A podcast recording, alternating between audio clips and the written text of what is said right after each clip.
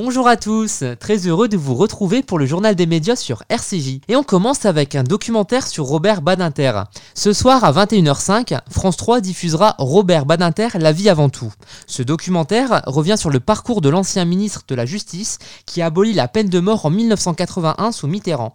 Au programme, des témoignages tels que celui de son épouse Elisabeth et de ses amis comme Laurent Fabius, Jean-Marc Sauvé, François Binet ou encore Jacques Attali. Il y a 40 ans, Robert Badinter a aboli la peine de mort. C'était un moment euh, extraordinaire. Retour sur un long combat politique. Moi, je serais un homme qui préférait les assassins victimes. C'est-à-dire que je serais une sorte de monstre. Ça a été probablement l'homme le plus détesté de France. Récit d'une histoire intime méconnue. Alors mon père a été euh, déporté. Nous vivions euh, dans la nuit. Portrait sensible d'un homme juste. La vie, c'est elle qui compte. La vie est plus forte que la mort. On continue avec un concert hommage à Johnny Hallyday. Mardi, France 2 proposera un concert en direct depuis Bercy, salle où l'artiste a chanté 101 fois, un record. Ce show sera organisé à l'occasion de l'inauguration de l'esplanade Johnny Hallyday devant Bercy. Les invités reprendront ses plus grands tubes, parmi eux Florent Pagny, Calogero, Louane, Patrick Bruel, Amir, Gad Elmaleh et bien d'autres.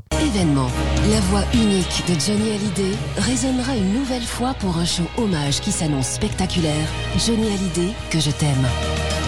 De très nombreux artistes reprendront les tubes de la plus grande star de la chanson française, entourés des musiciens qui ont accompagné le taulier dans ses tournées les plus récentes.